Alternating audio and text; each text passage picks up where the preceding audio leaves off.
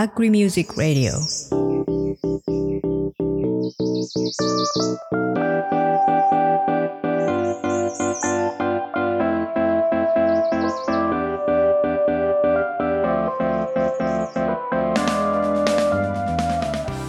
皆さんこんにちは。アグリミュージックラジオ エムシー の大井です。そしてこんにちは、真央です。よろしくお願いします。よろしくお願いします。この番組は農業に関わる私たちがゲストを迎えて、これまでの人生の節目な大切な音楽をそのエピソードとともにお送りします。シーズンフォーでは情報発信をテーマにお送りします。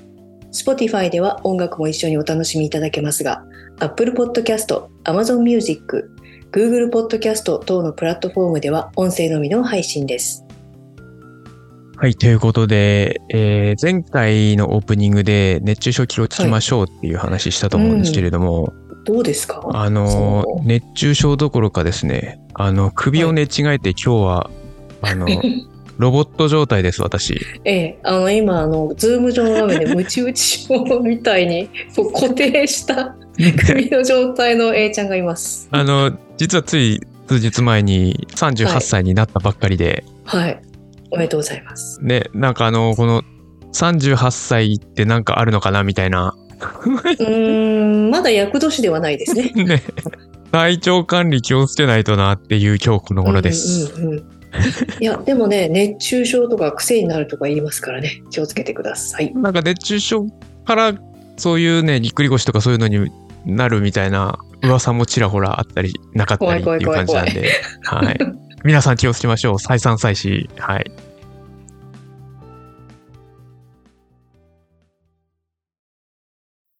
高知の海を分かち合う。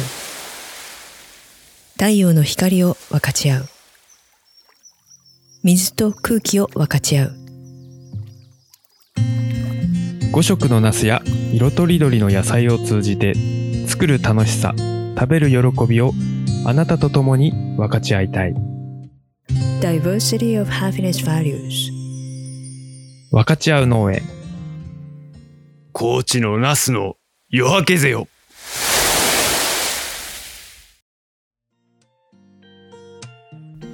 それでは今回のゲストさんです。株式会社ニューノーマル代表取締役のTockNこと徳永浩一さんです。よろしくお願いします。ラジオを愛し、ラジオに愛って無理よ、これみんなみたいには。無理ですよ。何がしたおやと思ったら。さすがにね、この流れを継ぐことはできませんでしたけど。ちょっとハードル高い。ハードル高いね。うんうんうん、よろしくお願いします。よろしくお願いします。TockNのご紹介からお願いします。はい、えー、TockNこと徳永浩一さんはせんきゅうひゃくはちじゅうにねん生まれ。みかん農家のアルバイト、社員を経て独立し、就農じゅうにねんめの農家さんです。農薬や化学肥料を使用せず野菜の栽培をされています。その傍ら、福岡県八女市のコミュニティラジオ局でろくねんはんパーソナリティを務めました。現在はポッドキャストでラジオニューノーマルの配信と ジェイエフエヌ 系列の エフエム 福岡で農家のラジオを放送しています。はい、現役のあのパーソナリティさんっていうところで、うん、まあ、あの農系ポッドキャストの仲間っていう感じで、あの打ち合わせもあの農系ポッドキャストの仲間が来るとだいぶだらけるっていう悪い癖が我々ありまして、何何バックしてんですか。まあもういつもより来るの遅いしみたいな感じなんですけれども。え、なん、何暴露するの？ストップストップ。はい、ちょっと気を締めてね、いつも通りやっていきましょうというところで、えっと、みかん農家さんでアルバイトされてたっていうことなんですけど、今もみかんとか柑橘を作られてるんですか？いえ、今はもう柑橘は少しだけ自分のところで植えてるんですけど、メインは露地野菜でやってます。はい、あ、そうなんですね。うん、農薬とか化学肥料を使わずにっていうことなんですけど、はい、あの有機栽培とか自然栽培になるんですかね。有機に準拠したみたいな形ですね。うんうんうん、うん、あの認証を取ってないので有機栽培とは謳わずに販売をしてるんですけど、はいはいはいはい、どのぐらいやられてるんですか？えっとですね、所有持ってる利用権のある土地だけだといちヘクタールってその中から動いてるのはろく単ぐらいですかね。うん、うん、はい。それはもういろんな野菜を多品目っていう感じなんですかね。そうです。もう年間何十ぐらいになるかな。間違いなくさんじゅう品目以上はあるっていう感じですね。うんうんうん。えー、すごい。今年どうでしたか？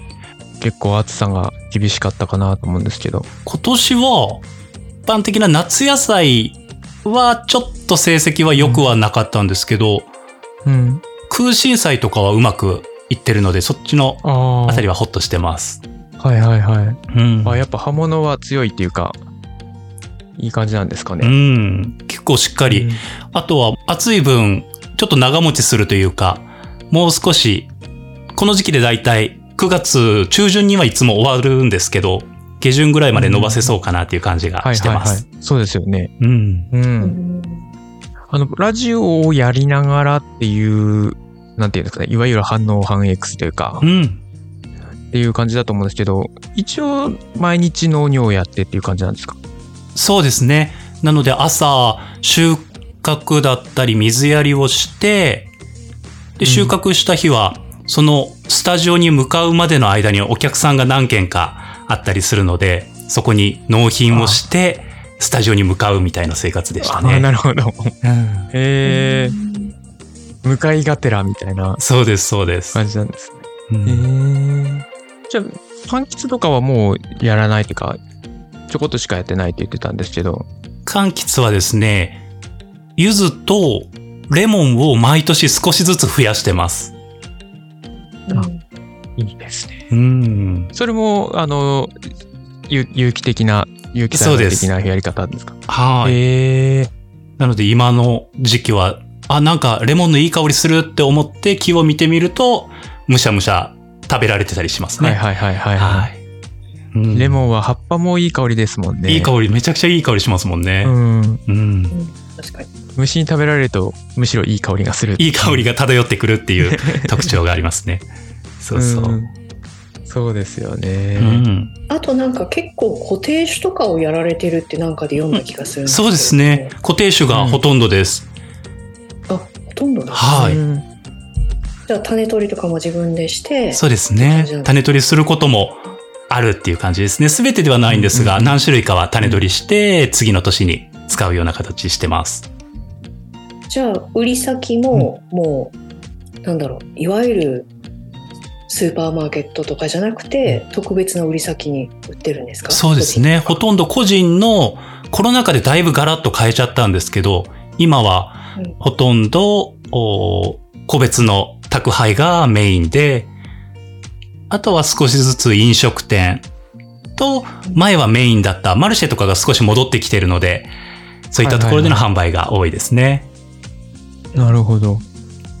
じゃあ在来種とかもやってるんですか？在来種とかもやります。福岡だとどういうのがあるんですかね？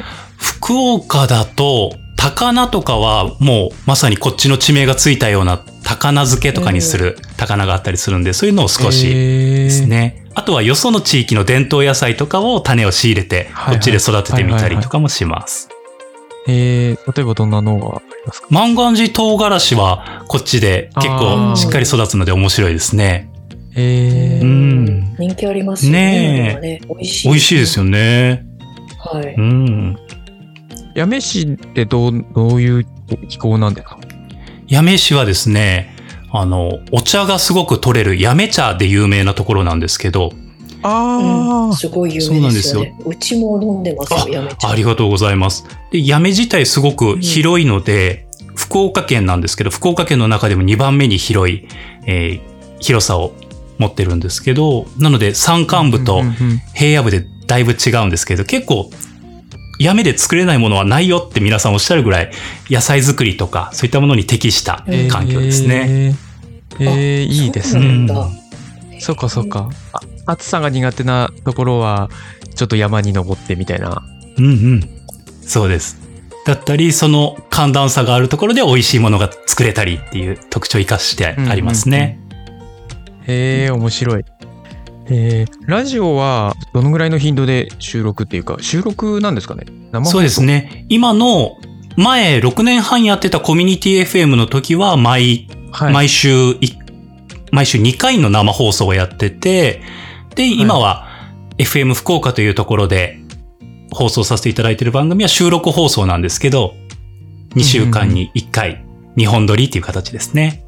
ああ、なるほど。うん、あ、じゃあそんなにその時間的な負担はあまりなくっていう感じなんですか？そうですね。はい、少なくなりました。前に比べると。えーいや、そのあたりの話も聞いていきたいので、はい、えーと、早速いっきょくめの方聞いていきたいんですけれども、うん、いっきょくめの選曲は、はい。はい、えー、いっきょくめに選んでいただいているのが、シートベルツのタンクなんですけれども、こちらの選曲理由を教えてください。はい、もともとすごく好きだったアニメの主題歌になるんですが、私以前弾き語りで、えー、ライブに出ることがあったんですが、えー、そういった時に出囃子として使っていた曲になりま す,、えー、いいですね。はい、それでは曲紹介もとっくんからお願いします。はい、シートベルツでタンク。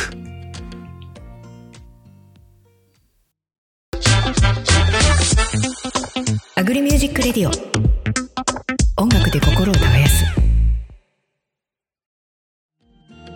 シートベルツでタンクでした。はい、いいですね。こういう楽器系の曲っていいよね。うん。上がる。うん、かっこよかったですね。うん、インスト。カウボーイビバップっていう、ちょっと私見たことなかったんですけど、うん、曲中に喋ってたのが、うん、あのシティハンターとコブラが合わさったようなアニメみたいな。うんうん、分かる人いるかなっていう感じの例えを私しましたけどいい例えだと思いますないえー、いい例えなんだそれ。スペースハードボイルドみたいな感じなんで、うん、面白そう、うん、にじゅうごしゅうねんって書いてたけど、うん、いや名作だと思います、うんえー、へー。この曲をかけてとっくんがライブ出てきて、そう、ジャガジャーンと始まります。ここから、えーうん、あ、いいですね。うん、かっこよ。はい。そしたら本題の方に移りたいなと思うんですけれども、ちょっと一個、プロフィールご紹介した時にちょっと気になったのが、うん、まあ、株式会社ニューノーマルっていう会社の名前にして、で、ラジオもニューノーマルっていう名前なんですけれども、うん、そこら辺なんか思いというか、こだわりってあるんですかね、うん、その名前に対して。ニューノーマルっていう、うー、言葉をちょっと前に思いついてて、うん、なんか、はい、新しい脳のスタイルを当たり前にしたいっていう気持ちを込めてるんですけど。あー、うん、ノーマルの脳は農業の脳でもある、ね、うん、そうですそうですそうです。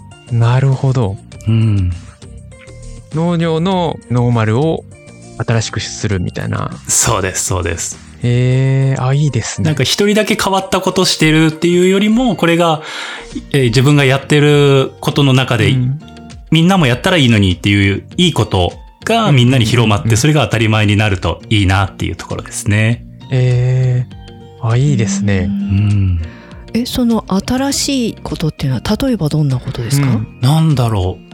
僕はそのろくねんはんずっとラジオのパーソナリティをしてたので、その、はい、いわゆる反応反 X のような形というか、そういった何か好きなことをしながら、うんうんうんうん、農業も本気で、どっちも本気、半分というよりもどっちも本気で、えーはいはいはい、つなげながら、うん、できる道ってあると思うんですよね。うんうんうんうん、だったり、自分は当たり前に、えー、農薬化学肥料を使わずにやってるんですけど、うん、だけど、農薬を使用する、化学肥料を使用する観光栽培と喧嘩したいわけじゃなくて、むしろ仲良く、すごく仲良くして、一緒に意見交換しながら高めていきたいという考えがあるので、そういった部分、うん、うん、とか、マルシェ、大事なとこ、ね、皆さんも出られたりするけど、マルシェだったり、なんかいろんなところで他業種の方といろいろやり取りするっていうのも、農業としては、やっぱり新しい部分でもあるし、うーん、うん、そうです。確かになんかこう新しい農家っていうか今時な感じですね、うんうんうん、いわゆるこう一括で出荷して終わりっていうんじゃなくて、いろんなことをやったり発信したりしてるっていう感じなんですね、うんうん、いいですね。まあ、今回はあの情報発信っていうところがテーマなので、そのあたりのところを深掘りしていきたいなと思うんですけれども、はい、ちょっとあの番組の P の新語 P からですね、これは絶対聞けっていうことを聞かれ言われてたんですけれども、それを先に聞いとこうかなと思うんですけど、うんうんうんうん、のポッドキャストとラジオ両方やられてるじゃないですか。まあさらに言うとその エフエム、まあ、公共ラジオとあとコミュニティラジオとっていうみっつの音声配信を経験されてきたところで、うん、なんかそれぞれの違いみたいなのってあるんですかね。そうですね。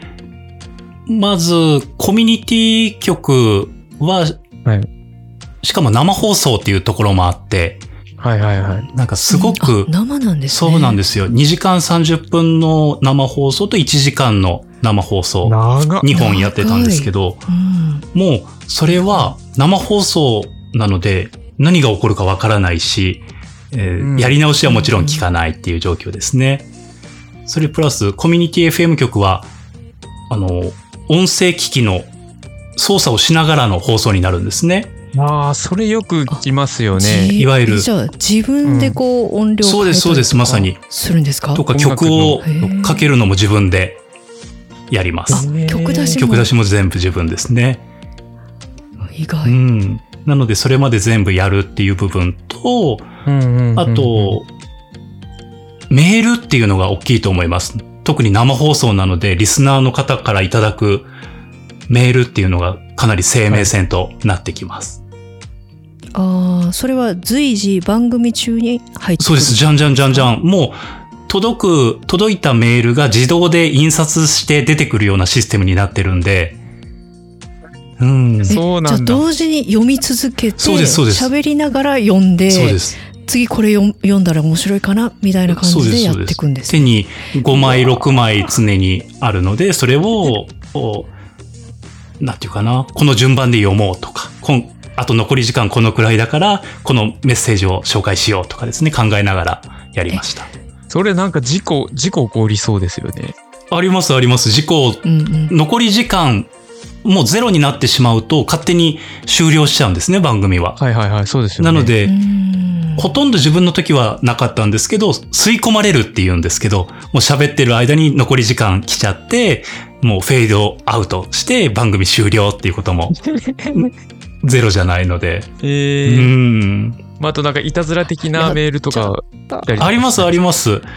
だったり、もう恋じゃないけど、あの誤字脱字で。なんて読んでいいかわからなかったり、はいはいはいはい、うん、それこそ送ってらっしゃる方も、そうです、難しい漢字、それこそ道路交通情報とかニュースも自分たち読むんですけど、えー、そうなんです。それはごふんまえとかに日本道路交通情報センターから原稿が来て、その通りに読むんですけど、はい、高速のインターチェンジが通行止めになってる日があって、大雨で、はい、その日にその高速のインターの漢字が読めなくて、ああ、地名ね。やばいって思った時に、隣にたまたまゲストさんが来られてて、はいはい、もう恥ずかしながらこれなんて読みますって聞いて教えてもらって事なきを得たことが一度だけあります。あ、そう。怖。それ以降はこっちの地域で読む可能性があるインターチェンジの漢字は全部、うんうん、あのそういった資料を用意するようになりましたね。うんうん、ああ、見ておく。そうそう。うわ、読み仮名付きのやつを。まあ苦手なやつじゃん。いや、ゆなそうだけど。いやだってさ、同じ漢字でもいろんな読み方あるじゃない。本当に。土だとか戸だとか。うん、そうだね。びっくりする時あるわ。うん、え、そっちの方なんだ、うん、ここみたいな。そうそう。それで間違えるとリスナーさんから違うよってよく教えていただいてました。うん、ああ、大変失礼しました。そうそうそう。ビシッとツッコミが。なるほど。ああ、じゃあコミュニティラジオ大変ですね。うん、そうですね、うん。でもその分、なんかものすごく地域密着なので、えー、その温かさというか、その良さはありますね。うんうん、一方でいくと、今やってる エフエム 福岡という局は大きなラジオ局になるので、はい、しかも、うんえー、収録での放送なので、やり直しが効くっていう良さはあるんですけど、その分、うんうん、いろんな制限というか、こういうふうなことを、はい、言葉、言葉遣いであったり、その取り上げるトピックであったりっていうのは結構制限があったりするので、ああ、そういった部分で話しにくさっていうのはあるんですけど、でもやはり聴取率から換算するとじゅうさんまんにん以上に届いてる放送っていう風になるので、うん、やはりそのぐらい、えー、重いものだなっていうのを改めて認識しながらやってますね。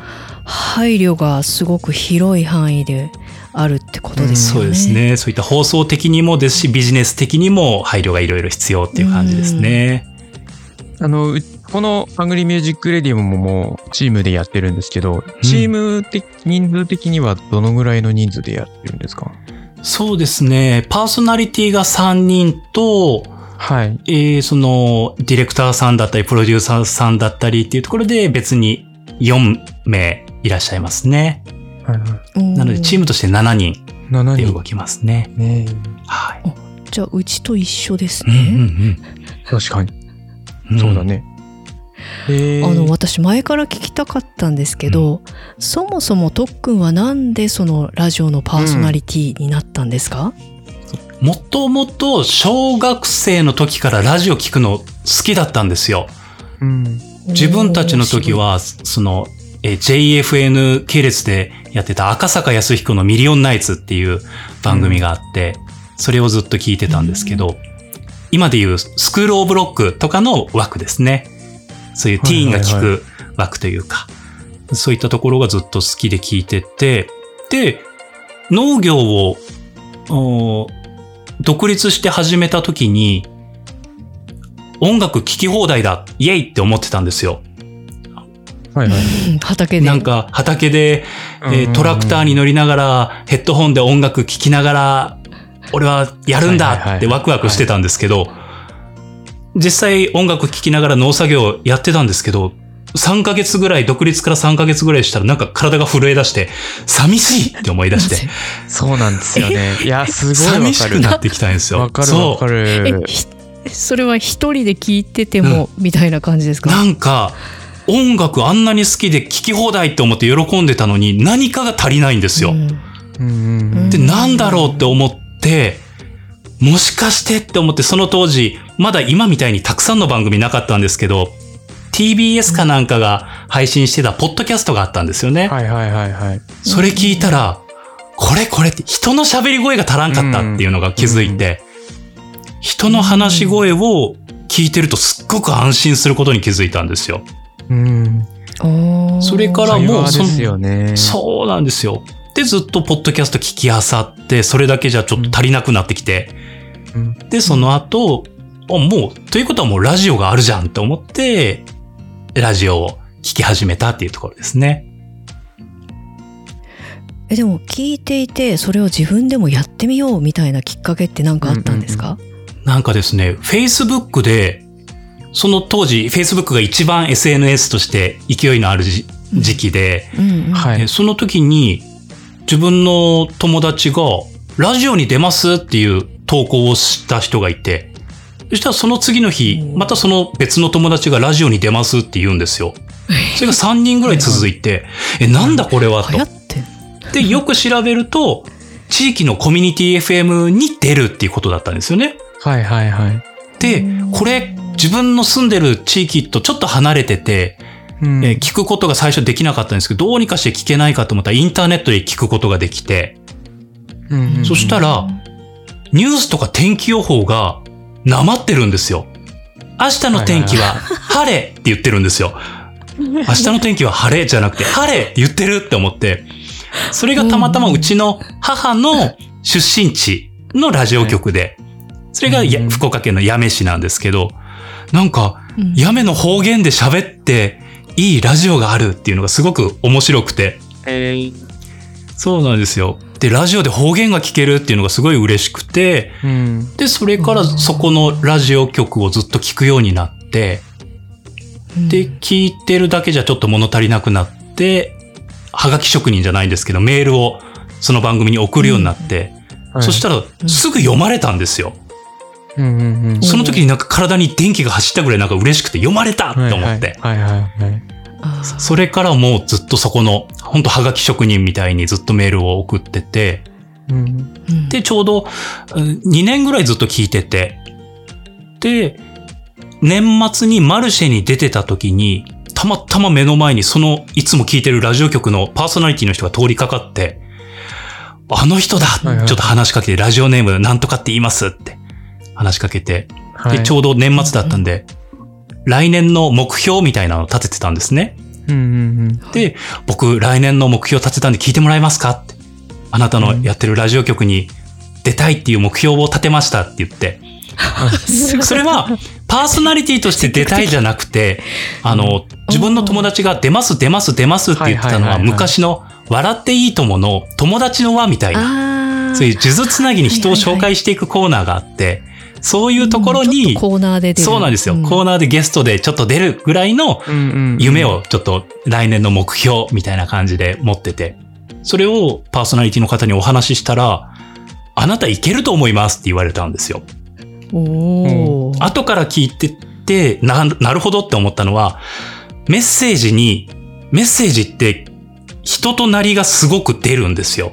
はいはいはい。あ、うん、はい、とか、この人普段どんなお仕事されてるってところまで、あと家族構成ぐらいまで軽く分かっちゃうぐらい、実はメッセージって人が出る。しかもコミュニティ エフエム に毎日のようにそういったメッセージを送る人ならなおさらなんですけど、そういった部分を見ていけると思うって言ってくださって、で、それからちょっとそれを本気にして、連絡をそのラジオ局に出たいんですけどって、本当に連絡をして、面接してもらって、研修を受けて、さんかげつごにパーソナリティデビューですね。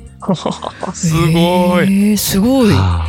え、その、それまでは、じゃあ、そういうラジオで喋るっていう経験はないわけですよね。やったこともないです。一切ないです。じゃあ、そっから練習したりとか、うんうんうん、滑舌を良くするみたいな、こう、ことをしてったんですか？そうですね。そこから始めました。へえー。うんうん。そんなことあるんだ。いや、でポッドキャストを始めて、あの エフエム ウォーカーのラジオも始めてっていうところですよね、うんうんうん、そうですね、えー、すごい。もうポッドキャストはやっぱり今自分の趣味というか、本当に今あ今は エフエム 福岡っていう大きな局の番組しかないので、何か自分の内側を出す場面っていうのがなくて、自分の日常を話すような場所としてちょっとポッドキャストを活用しているようなところがありますね。なるほど、うん、なんか辛いことあってもラジオで喋れるからって思ってたので、うん、その場が今、うん、ポッドキャストになってるような感じですね、うんうん、その エフエム 福岡の方に出たきっかけは、そのコミュニティラジオに出てたっていうところなんですか？そうですね。コミュニティラジオすごく好きで、今でもその曲大好きなんですけど、どうしてもラジオのパーソナリティをやってるって言って自己紹介すると、ラジコで聞けるって言われるんですよ。はいはいはい。そうですよね。で、すいません、ラジコじゃ聞けないんですよって、コミュニティはコミュニティ専用の、あ、放送、配信がされてるので、ラジコの中には入ってなくて。なので、ちょっと、そのパーソナリティとしての少し自信がついたことで、広く聞いてもらえるところでちょっとチャレンジをしてみたいなっていうのが大きくありました、うんうんうん、そういったところもあって、うん、エフエム 福岡で番組できないかということで会社を立ち上げて、その動きを取って、それがうまくいったというところですね。そのラジオのために会社を立ち上げたという。そうなんです。あの、そうなんです。ラジオをスポンサーさんを募ってラジオ番組を作るには、うん、広告代理店の資格じゃないんですけど、会社の定款に広告代理店業が入っているところじゃないとラジオ局とのお付き合いができないということだったんで、はいはいはいはい、それを入れ込んだ会社を新しく作ってラジオ局とのお取引できるようにしたっていう感じですね、えー、なるほど。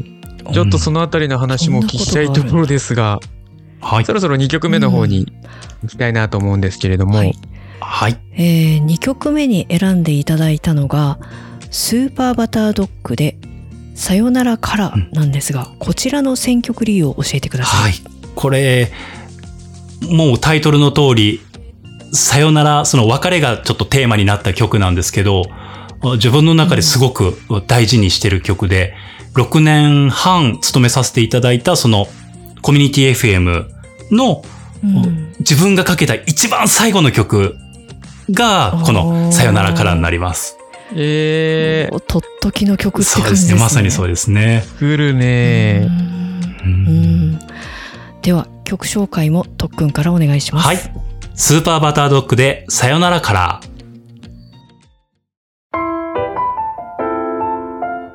アグリミュージックレディオ、音楽で心を耕す。スーパーバタードッグでさよならカラーでした。いやー、これはグッとくるね。これラストにかけられたらリスナーさん泣いちゃうやつ。しかももう、ね、もうずっとメールが止まらなかったんですよ。そのリスナーさんたちから本当ろくねんはんさせていただいてたんで、いろんなお疲れ様お疲れ様っていうメッセージがずっと来てて、 そ, ね、それを読みながらバックでこれが流れて、うわやば、お疲れ様っていうメッセージを自分で紹介しながらなんですよね。そうやば。この曲ですね、あのろくねんはんやってたそのコミュニティ曲を卒業する一番最後、うん、まさにくがつのさんじゅうにちだったんですけど、うん、その日の放送の一番最後に選んだ曲ですね。去年のくがつのさんじゅうにちというと、うん、あれですよね、我々がとっくんと出会った前、前日、そうです。フィジカルに日の前日です。出会った。なので、うん、もう朝のうちに、えー、荷物を準備して、うん、で生放送いちじかんやってさよならから最後にかけて、でリスナーさんが来てくださってたんで、皆さんにちょっと挨拶と記念撮影して、うん、じゃあ東京に行ってくるって言って、その足でそのまんま東京に行って、次の日ポッドキャストウィークエンドウィークエンドですね、うん、ポッドキャストウィークエンド、下北沢で、下北沢で東京で、えー、で皆さんにお会いしたっていう日ですね。そんなそうですね。A ちゃんも私ものりこもいましたね。さあ、ともいたね。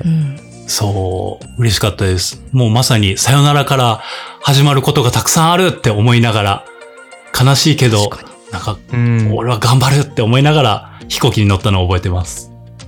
いやー、終わりは始まりってやつだね。そんなとっくにあったんだ。うん、確かに。ね、そうでこれを卒業して。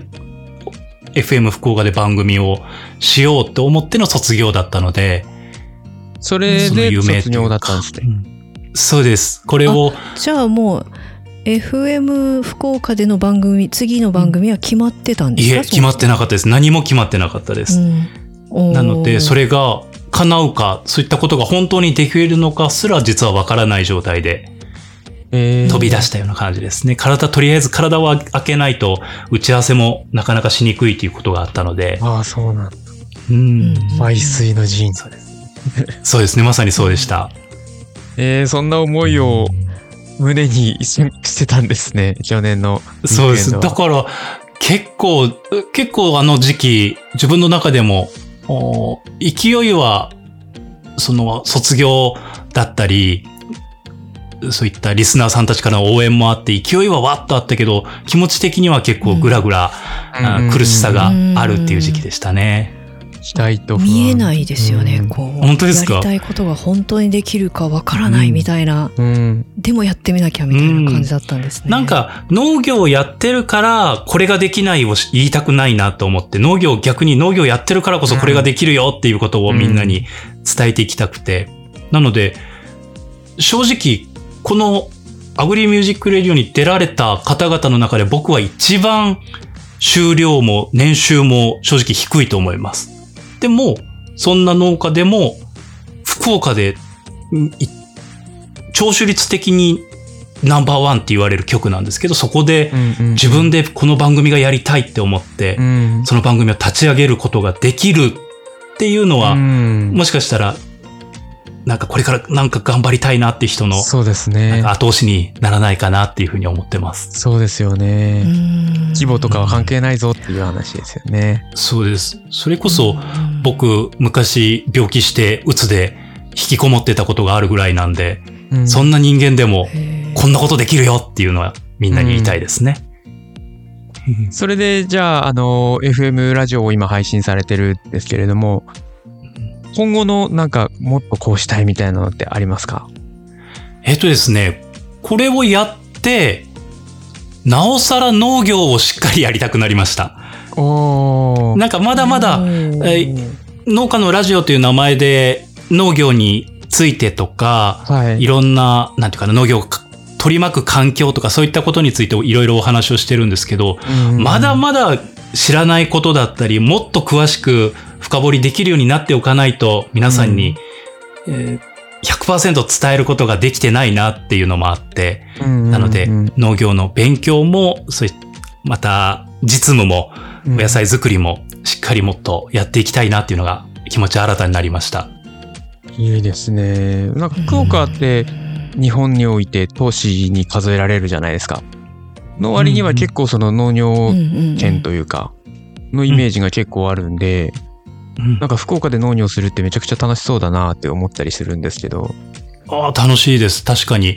えー、しかも私の住んでるところは実はあんまり、えー、農業自体盛んではないんですよ。周りはすごく盛んな地域があるんですけど、はい、なので逆に私の場合はそれがちょうどよくて、うんうんうん、あの農薬化学肥料を使用しないお野菜作りがしたいって言ってもお皆さん仲良くしてくださるというか、はいはいはいはい、観光栽培の人といろいろ情報共有しながら進めていくことができて、これからもいろんな方々と仲良くできそうなので、うんうん、またそういった特性もありますね、うん、自分の住んでる地域は。いいですね。じゃあどっちも本気で、うん、今後もどっちも本気でやっていくという感じなんですね。そうですね。はい。ポッドキャストの方もまだまだ続けていくって感じですか？そうなんですよ。ポッドキャストをなんかまだまだもっと楽しく喋れるだろうっていうふうに自分でちょっと思ってるので、もっと改良しながら楽しい番組できるようにやっていきたいと思ってます。うん、いや楽しいですよね。なんかニュースとか読んじゃったりして。うん、リスナーさんからいただいた農業ニュースとか楽しいやつをご紹介させていただいてます。楽しいです。やっぱそのトックンのその本当に。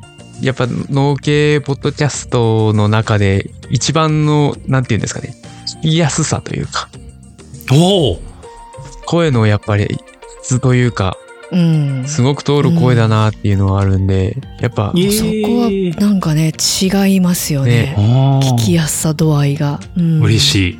スピードとか高さとか、うん、全てがもうちょうどいいっていうか、うん、ね。なんか方言とかって使ったりするんですか？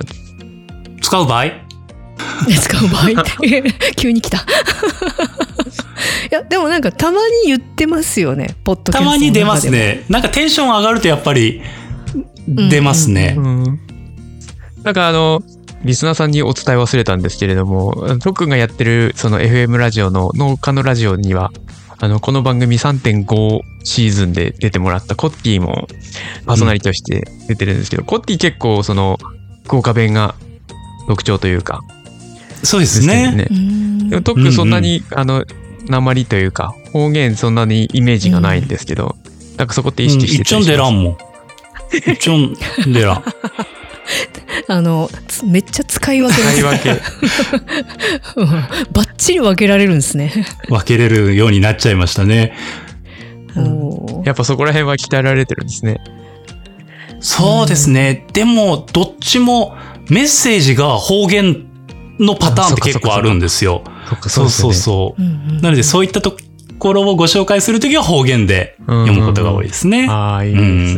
そうそう。なんかメッセージ読んでるとき方言になってるイメージありますね、うん。メッセージが本当に楽しいんですよ。メッセージご紹介してるときが。うん、でも楽しそうですもん。本当に楽しい。でもやっぱりこのポッドキャストだとあまりなかなかメッセージ多くはいただけないので、えー、ぜひぜひ皆さん、うん、ね、自分のところ以外でもね、皆さんきっと喜ばれると思うんで。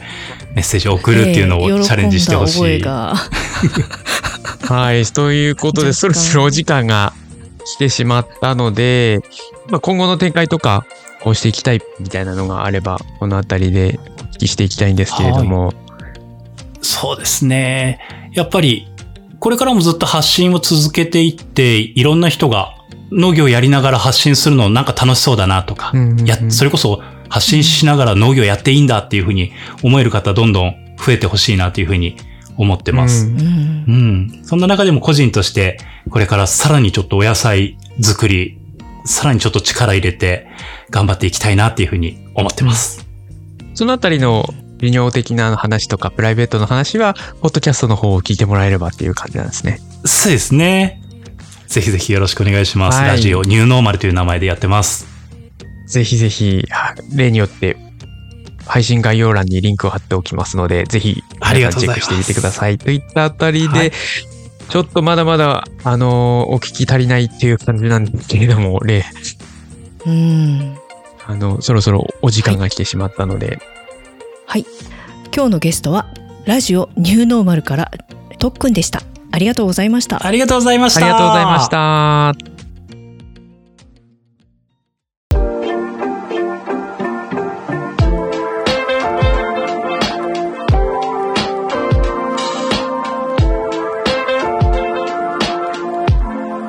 Apple Music Radio。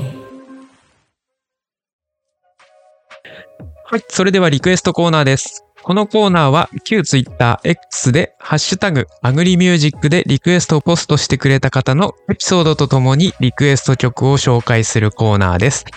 今回はいちこさんからのリクエストです。エレファントカシマシで今宵の月のように。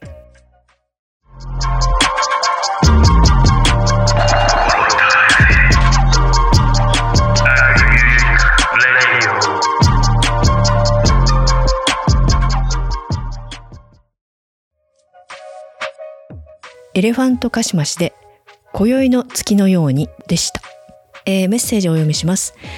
ピチコさんからで、こんにちは、楽しく拝聴させていただいております。ありがとうございます。朝晩涼しくなりつつありますがまだまだ日中は暑いですね。汗が止まり頭痛がし始めて、これは熱中症の合図。慌ててハウスを飛び出しました。皆さんもお気をつけてといただきました。はい、ありがとうございます。えー、まさにね、特にハウスはやばいでしょ。今年は。ハウスはやばいですよね。ねえ。汗が止まり頭痛がし始めてって、これはもうかなり一点の合図ね。ねえ、いわゆるってやつですよね。ね、汗止まるってそんなことあるんだ。今年はね、ほんと残、残暑もね、残りまくりなんで、うーん気をしましょう、本当に。やっぱりね、その夏の暑さの疲れが残っちゃってるんですよね。うんね、あの油断しないようにしないといけませんね。翌週首寝違えるんで気をつけてください。それはあなた。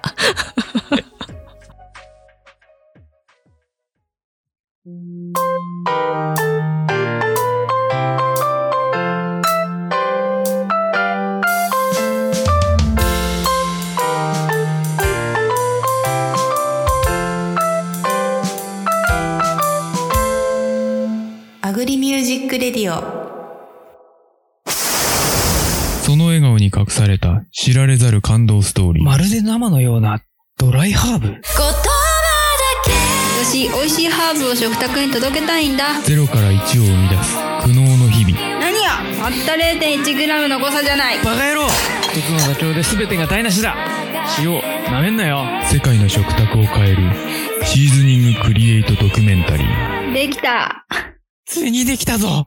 コンセハーブソルト、一振りで簡単レストラン。今すぐコンセファームで検索。停電源、停電源、最高の停電源。お米産地直送竹本農場。手軽に本格リゾットが作れるリゾットセット、リゾットマンマ好評発売中。詳しくはカタカナ入力停電源で検索。美味しいお米食べてちょうだい。ねえパパ、あのランド家族で一日楽しめるんだって、行ってみようよ。えー、混むからな。ランドじゃなくて C はビッグなマウンテンの写真撮りたいもん。それパパ乗ったら絶叫しちゃうよ。被り物は可愛いじゃん。被り物って夢壊すなよ。味比べもしたいし。ポップコーンとか食べたいの？え？ポップコーンじゃないよ、ブドウだよ。私が行きたいのは富士山ブルーランド。え？そっち？ピオーネ、シャインマスカット食べたーい。静岡県富士宮市富士山ぶどうランドで検索。よしじゃ行くぞー。おーでオープンははちがつじゃん。なにー。オープンははちがつだよ。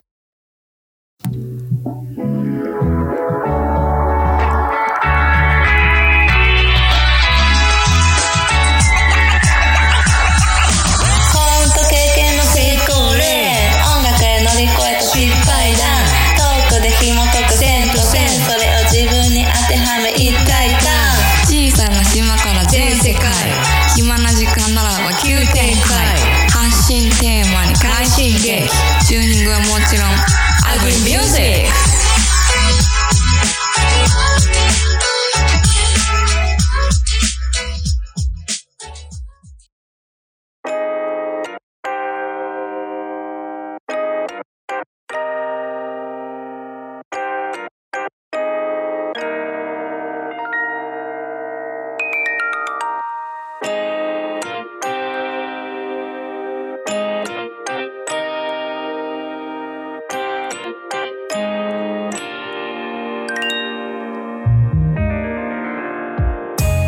この番組は Diversity of Happiness Values 分かち合う農園、雑草や虫たちとともに土を作りハーブを育てるコンセファーム、お米産地直送竹本農場、家族が一日楽しく過ごせるテーマパーク富士山ぶどうランドの提供でお送りしました。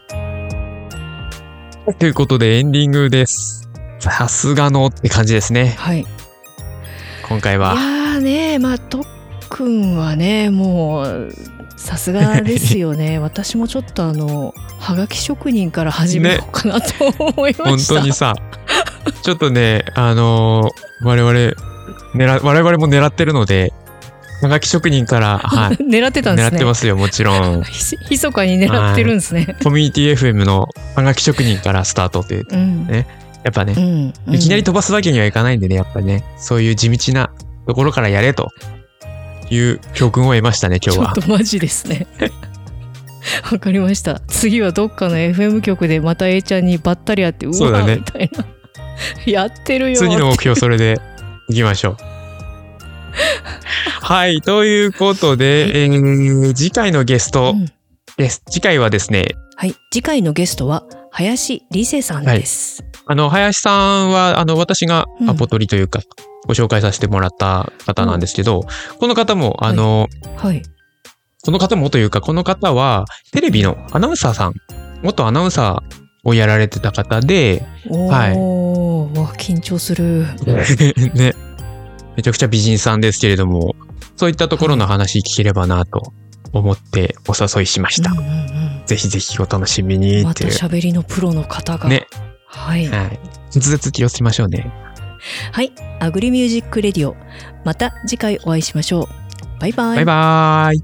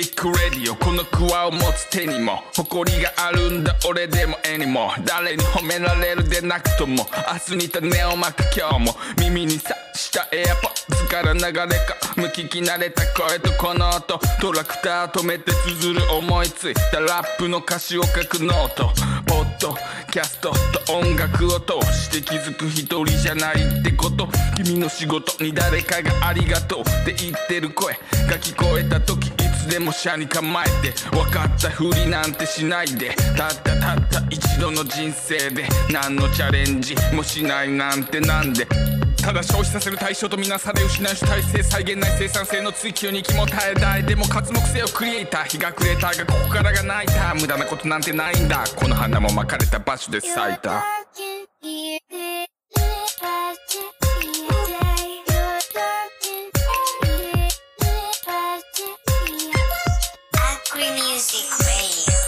アグリミュージックラジオ、このクワを持つ手にも誇りがあるんだ俺でも絵にも、誰に褒められるでなくとも明日に種をまく今日も、アグリミュージックラジオ、このクワを持つ手にも誇りがあるんだ俺でも絵にも、誰に褒められるでなくとも明日に種をまく今日も。